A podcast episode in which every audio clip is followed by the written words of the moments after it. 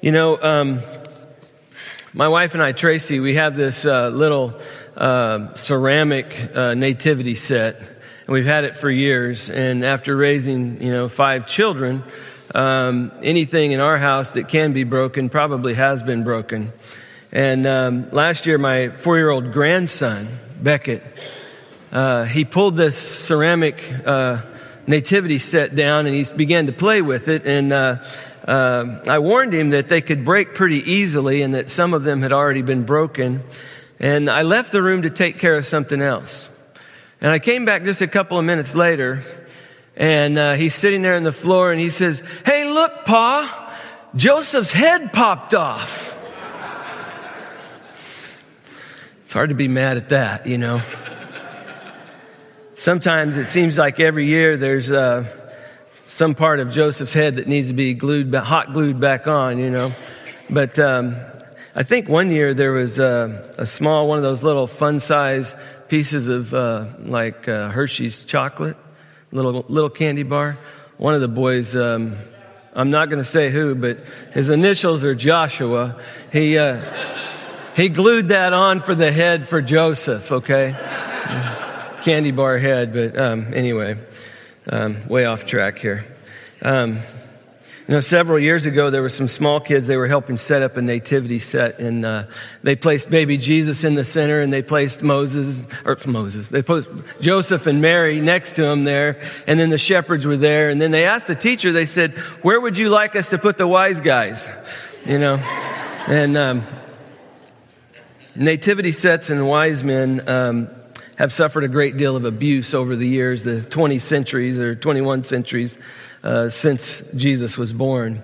You know, the Magi, these wise men, and they came to celebrate the birth of Christ. And, you know, they've had legends and there's traditions that have, have come forth about them. You know, um, uh, songs have been written, stories have been embellished about who they were, uh, where they were from, uh, you know, what they did before and after uh, finding the, the newborn king. And, you know, they, some traditions even have given them names and, and things like that. Um, New Testament scholars, uh, Edward Schweizer and Frank Stagg, they've observed that the notion that the wise men might be kings would have contradicted every New Testament picture of the humble beginnings of Jesus Christ. He came and didn't have, didn't know royalty. They, you know, rather than being accepted by kings, Jesus was rejected by the political and religious power structures of his day. Herod, the only king that's mentioned in the, the birth narrative account, actually tried to kill the baby.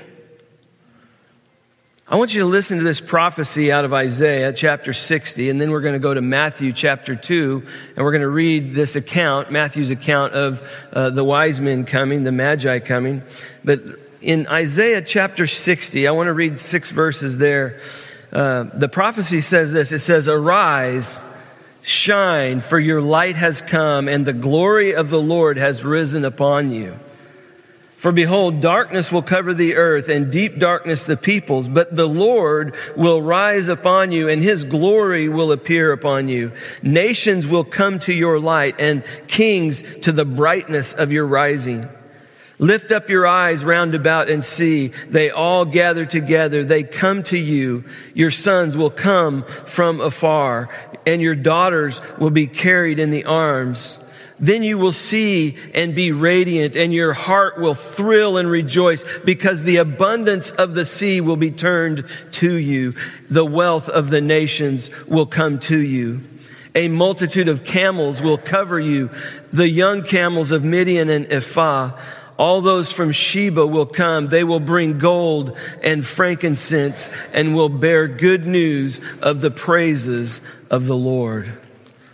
And then in Matthew chapter 2, as we read the account of the visit of the Magi, it says, Now after Jesus was born in Bethlehem of Judea, in the days of Herod the king, Magi from the east arrived in Jerusalem, saying, Where is he who has been born king of the Jews? For we saw his star in the east and have come to worship him. When Herod the king heard this, he was troubled and all Jerusalem with him. Gathering together all the chief priests and scribes of the people, he inquired of them where the Messiah was to be born. And they said to him, In Bethlehem of Judea. For this is what has been written by the prophet. And you, Bethlehem, land of Judah, are by no means least among the leaders of Judah, for out of you shall come forth a ruler who will shepherd my people Israel. Verse 7 Then Herod secretly called the Magi and determined from them the exact time the star appeared.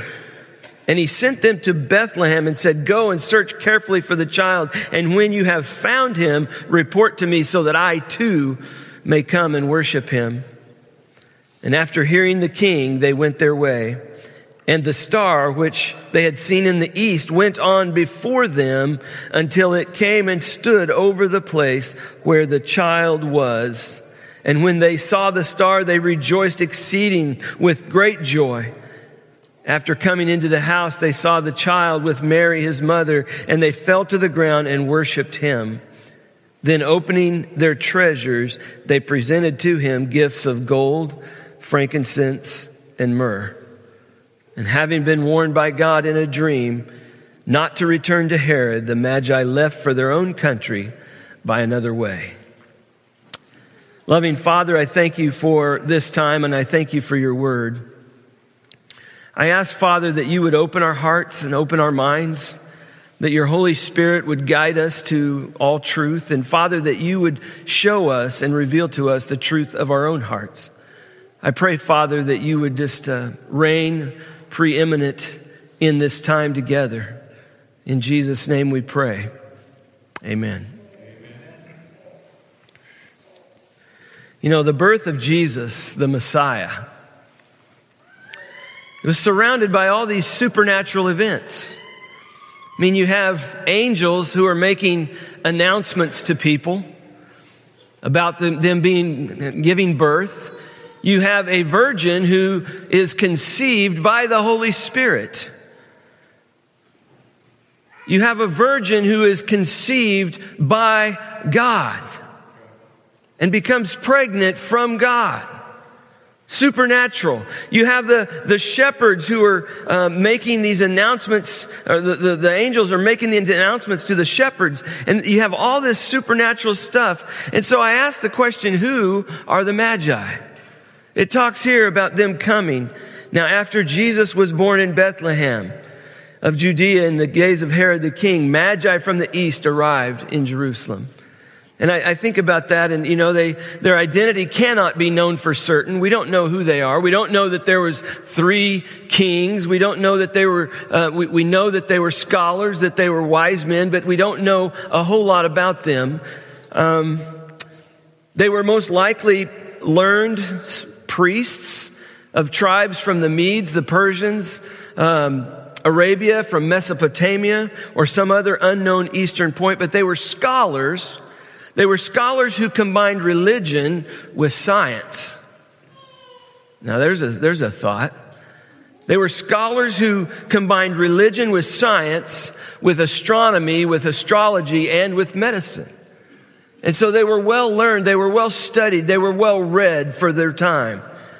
And they came asking about the Christ child because they thought that he would be the universal king who would usher in a golden age, an age of peace, of goodwill, and those kind of things. You know, in the extra biblical book, one that's outside of the Bible, the Testament of Levi, verse, chapter 18, verse 3, it noted these words about the Messiah. It says, His star will rise in the heavens. His star will rise in the heavens. You know, the wise men, they followed the star as they looked for this universal king who is going to bring deliverance, who is going to bring, bring peace throughout the world. You know, during this Christmas season, There's some lessons that we can benefit from as we look at these ancient wise men and who came searching for a king. I mean, I would say to you this morning that we should let the wise men come again. I mean, let's encourage wise men and women to come to church. I mean, when the church began, people didn't hesitate to seek wisdom and knowledge there. And the church drew people of wisdom into its fold and they in turn educated others. Folks, this is why we have colleges and universities. Most of them were begun by the church. They brought wise men in and, and, and, women and they brought them in. And the church should say to folks, bring your questions, bring your fears, bring your uncertainties and doubts with you in search of the truth. You see, they are welcome. They are welcome here in the church. Church isn't afraid of them. Come, thinking people. Come, let, let's talk about this. You're welcome here. You see, we follow the Lord who leads us into truth. There's nothing to be feared there. He leads us into truth. I'm convinced that our spiritual lives can be enhanced by science and our other life disciplines. The things that it's all of life. It's not, it's both and. We, we live a spiritual life. We are spiritual beings, but we also live on this earth.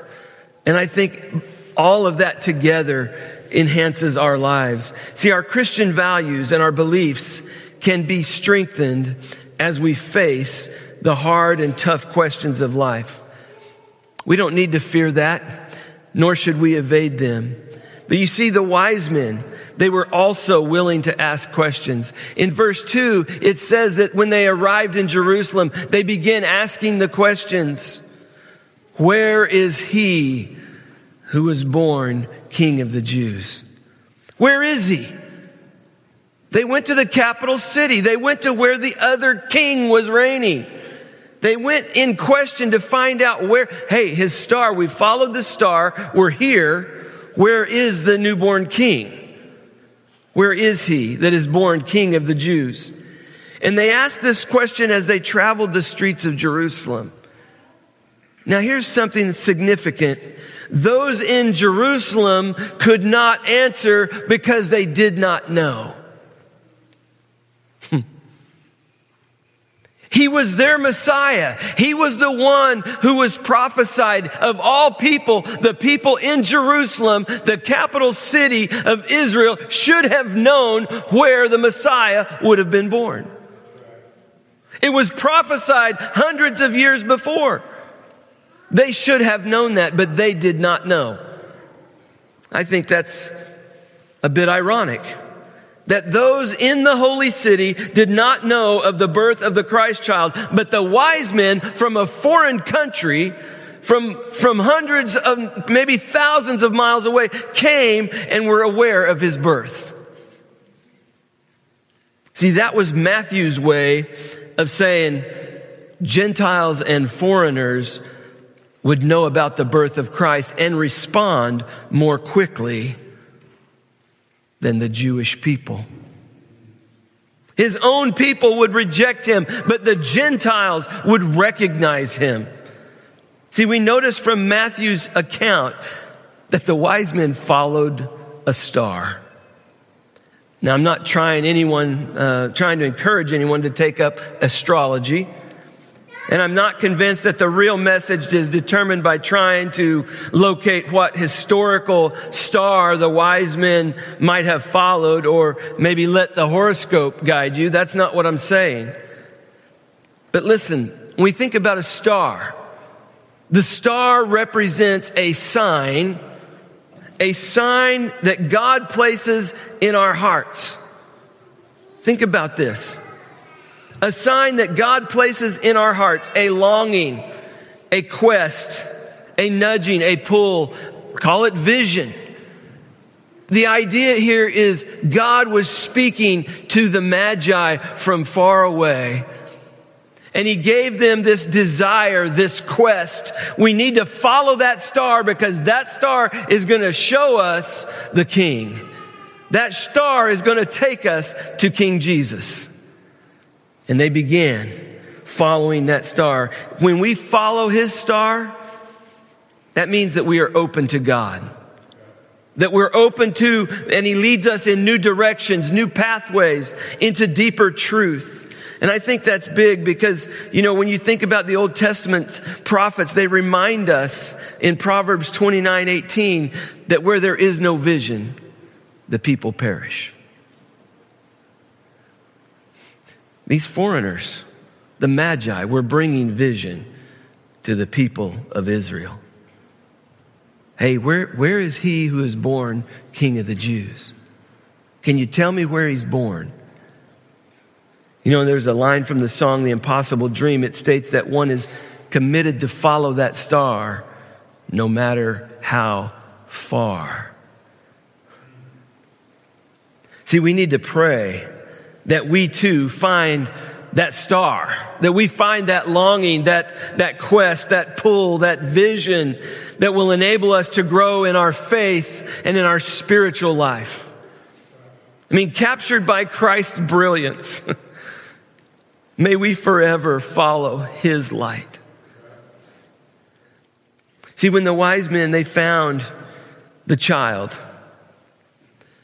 the wise men, they presented gifts to him. They brought from their own and they gave gifts to him. You know, one of the wise men brought gold. That's what it mentions here. Gold. Definitely an appropriate gift for a king but it represents the material possession of life. It represents the material possessions that we have, that God has blessed us with. He brought gold, a gift for the king. And as our king, we commit all of our possessions in his service. What? Yeah. We commit all of our possessions into his service. Lord, all that I am and all that I have belong to you. Use them as you will. Everything that we have, all that we are, belongs to Him as our King. See, other magi, they laid frankincense at the baby's feet. I mean, frankincense was used in worship at the temple. It was used as part of the worship ceremony and it symbolizes the priestly nature of Jesus. See, that's huge because Christ was later recognized by the churches as our great high priest. I mean, if you read in Hebrews, the book of Hebrews, it talks about that.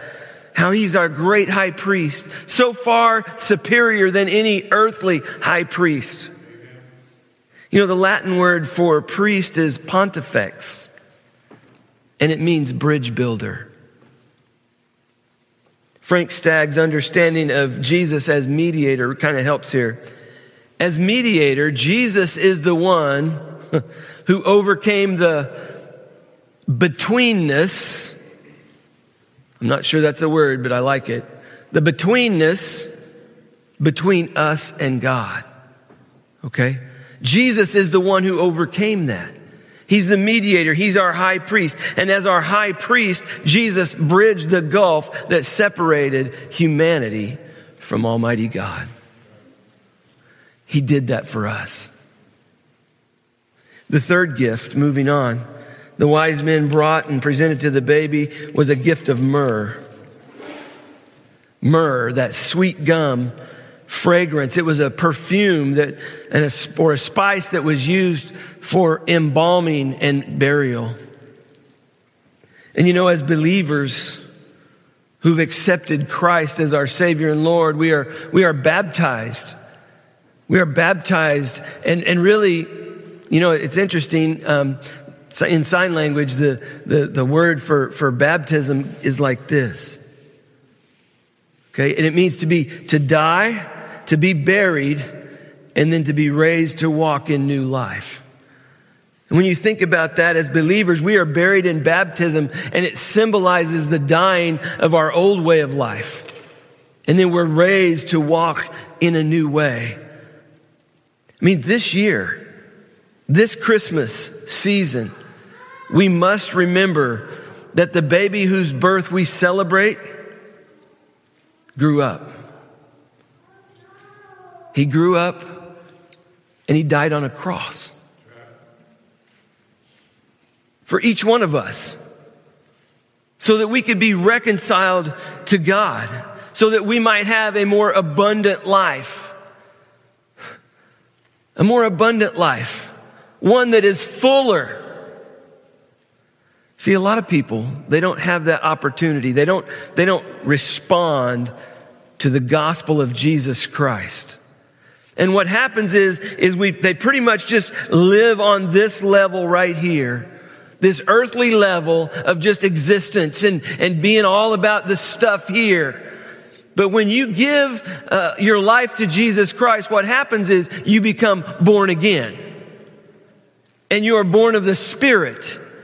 And so now you, you've got this earthly life and you have this spiritual life. And so it's a much fuller life. It's a more abundant life. And God desires that for each one of us. And we have that opportunity. And He died for us so that we might have a more abundant life. Not only here, but in the life to come. See, Christ's birth and, and death are forever linked in the minds of the New Testament writers. Those two go together his birth and his death, buried with Christ in baptism, raised to walk in a new life. See, the gifts, they represent the best that the wise men had to present to Christ, the King. They represent the best that they had. So I ask, what gifts will you present to Him this Christmas? What gifts will you give to Jesus Christ this Christmas? You know, there's a painting by Francisco uh, de Zurbaran, Zabaran, I think. Um, his, it's called Adoration of the Shepherds. And in this picture, it hangs in, in uh, Grenoble Museum, but in this picture, it shows the, the shepherds and the, their wives kneeling by the manger with Jesus in the manger. And one of the wife she offers a basket of eggs as a gift to the Christ child. A basket of eggs. How simple, yet how appropriate. I mean, they're meant, the gift was meant to sustain life. So we think about simple gifts. What simple gifts can we offer this Christmas? I say, what gifts will you offer this Christmas? Let me just suggest a few quickly here. I suggest you give the gift of time. It's very simple, but it's one of our choicest gifts the gift of time. I mean, time is one of those things, you know, you in, investing your time by reaching out to those, uh, either in the church or in the community, maybe, uh, who are lonely, who are sick, or maybe who are even homebound. They, they don't have the opportunity to spend time with others, but maybe we could give the gift of time. I think that's a big one. I would also suggest the gift of gold, your money, as a gift to Christ, your possessions. Commit part of your possessions, maybe a tenth. Commit all that you have to Him and it will all be, uh, it will be blessed. You can, you know, it's amazing because when we commit it to Him, that first part, what happens is He blesses all the rest. Amen. But what happens is we're stingy. We're selfish people. And so we choose not to do what we know we should do. Invest part of your gold in something that will outlive you because it's directed towards spiritual matters. You know, we're receiving an offering next week for international missions. so that those who are out there telling those who've never heard who Jesus is. I mean, what a great thing to be a part of. Maybe you can't go, but you can give. We all have this opportunity. You know, Emerson expressed it this way. He said, The only real gift is a portion of yourself. As we commit ourselves to God, our possessions, and all that we have and are, we will be focused correctly then. I would also say give the gift of prayer. You know, as you pray for others, you offer encouragement to them. You offer hope to those who need it. Set aside some time to pray. Pray for those who are, have pressing and special needs. Did you notice that when the wise men came in, they knelt down and they worshiped Christ as they presented him with their gifts? Here's my point Jesus Christ, he represents the end of our quest. People all over this earth are searching for something. They're, they're trying to fill it with something. They're trying to search for something. And Jesus Christ is the fulfillment of the end of that quest. They traveled thousands of miles, the Magi did, to come and worship Him. And when they found Him, they laid their gifts at His feet. He is the end goal. He is the final prize. He is the salvation of our souls. He is the truth we are searching for.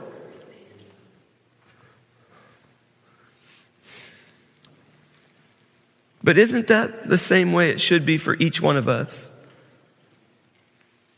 When we come in and we worship in His presence,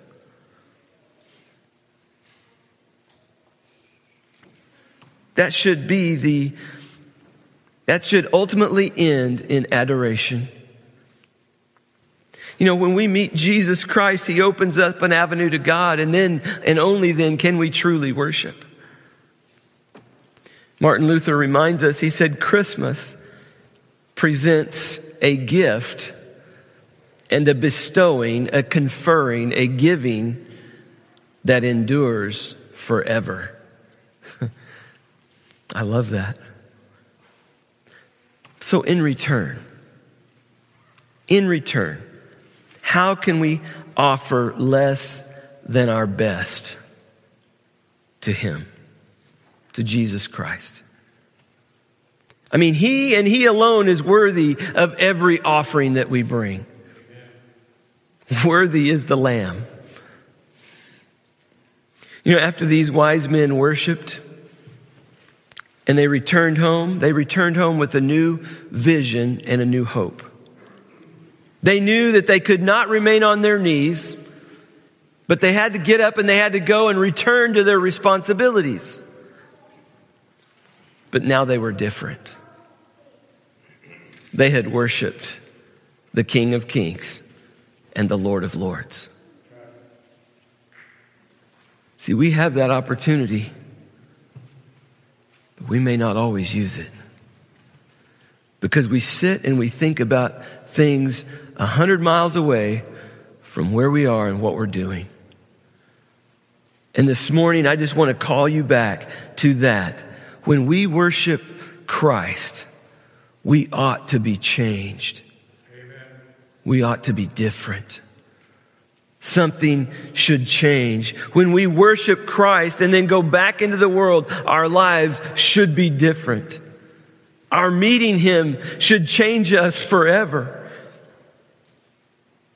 And if it doesn't, it means there's a problem right here. We're not giving our gifts with the right motive. We're not here for the right motive. We're more worried about what somebody else might think of us than what he thinks of us. And so when we worship, We come to him and we lay our offerings at his feet and we worship him and we will be changed forever. I want to ask you to ask the Holy Spirit, the Holy Spirit of God to, to soften your heart,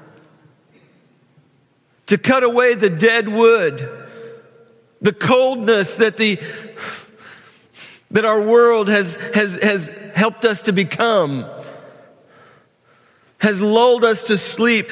Cut away the dead wood and give your heart to Christ. Ask Him for a heart of compassion.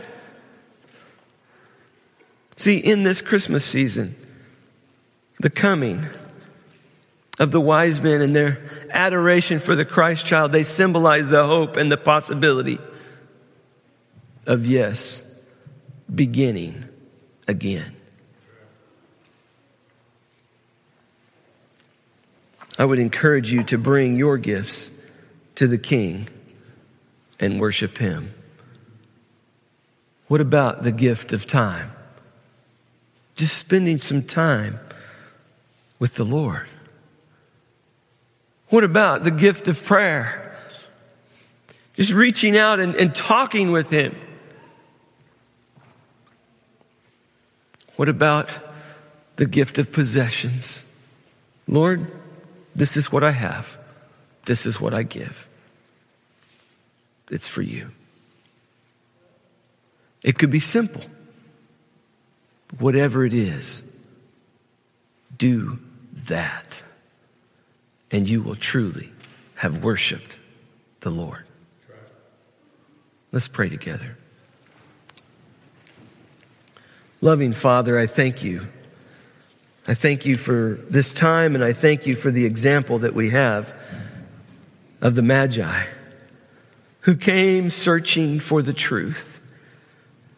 And Father, even though it was a hard journey, even though they came thousands of miles, Father, you rewarded their search for the truth. And Father, you reward our search for the truth when we come seeking you, thirsting after righteousness. Father, I pray that in our hearts, that your Holy Spirit would just examine us. Father, that you would look into the, the dark corners. And Father, if there are things that do not please you, if there are things that, that need to change, that you would drag them to the light. And Father, that we would confess those to you. Father, I pray that we would worship you with the right motive.